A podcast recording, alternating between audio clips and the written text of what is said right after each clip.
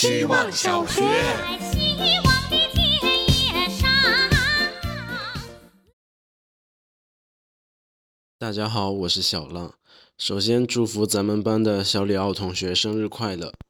说到生日，我就想起小学的时候我过生日的场景。那时候我生日前几天就会把作业纸分成几片，歪歪扭扭的写上邀请大家来我家过生日的话，当做邀请函送给班级里玩得好的同学，然后满心期待着生日的那天到来。生日那天总是起得很早，妈妈会去菜市场买上很多菜，蛋糕已经在冰箱里等着了，是我最喜欢的款式。在坐立不安的等待中，同学们终于到了家里，接下来就是吃晚饭，在大家的注视下许愿、吹蜡烛。我总是不能享受这个场景，觉得尴尬，不知道大家是不是这样。最后在欢声笑语中和大家说再见。印象中小时候的生日都是这样过的，我自私的希望用这段回忆给小里奥过一个希望小学里放学后的生日。希望小学。大家好，我是小保姆。昨天跟李唯一聊了很久，很开心，他是一个很包容的人，欢迎我的所有提问。我喜欢这种谈话过程，像打乒乓球一样，彼此都足够专注、激动，你接我往，那些 blow my mind 的瞬间就再次发生。我指着其中一个艺术家作品问他想要表达什么，他皱了皱眉说：“艺术不是理解。”我忍不住问：“那什么是艺术？”我知道我在逼一个拒绝下定义的人为艺术定义。他引用了一句话。为什么人们可以单纯的享受音乐，但是对于艺术一定要求个解释呢？直到地铁上，我仍然在感受这句话带给我内心的复杂感觉。工作后，常常会抱着解决问题的心，把高校当成一朵小红花，总想去了解因果，目的性变强，方法论变多。忽然想到自己也是一个无比单纯的人，热爱蓝天和路边的一朵小花。时间好像是紫色的，温柔又浪漫。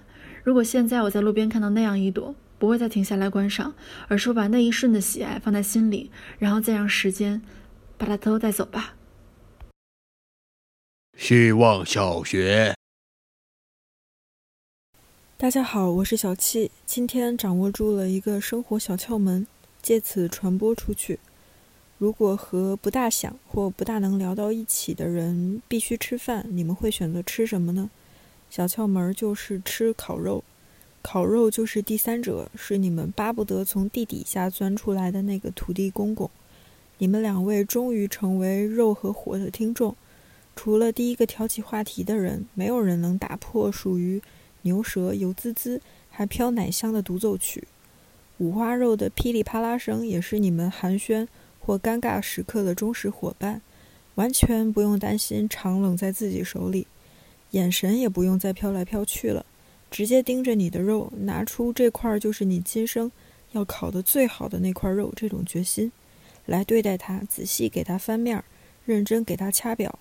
吃完了，你还能觉得今天的烤肉怎么那么好吃，还觉得自己是小当家本家呢。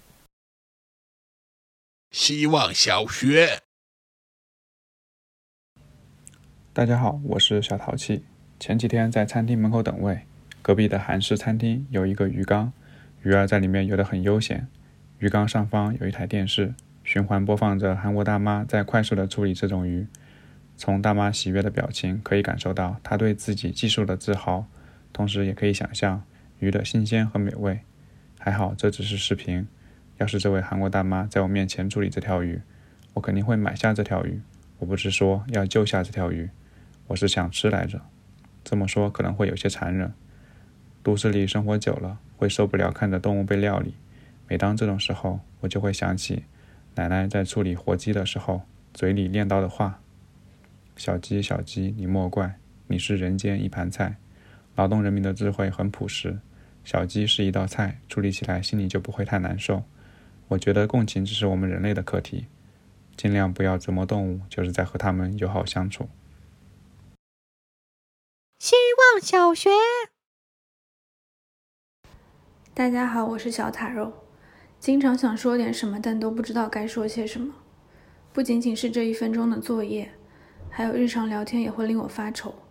我发现我表达的越来越少，更多的时候是接收和接受。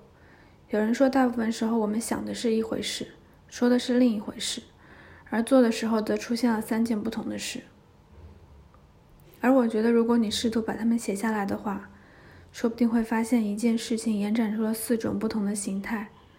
我感觉写作是一种魔法时刻，本来也不确定到底要说什么，只是试探性的推了推某一扇门，门打开了一条小缝，然后突然伸出一只手把你拽进去了。你七上八下的写了写。写出来很多你刚才构思这个话题时完全没想过的东西，词语自动连成句子，然后自己合成段落，好像他们本来就有自己的意识。我想，这大概就是胡说八道。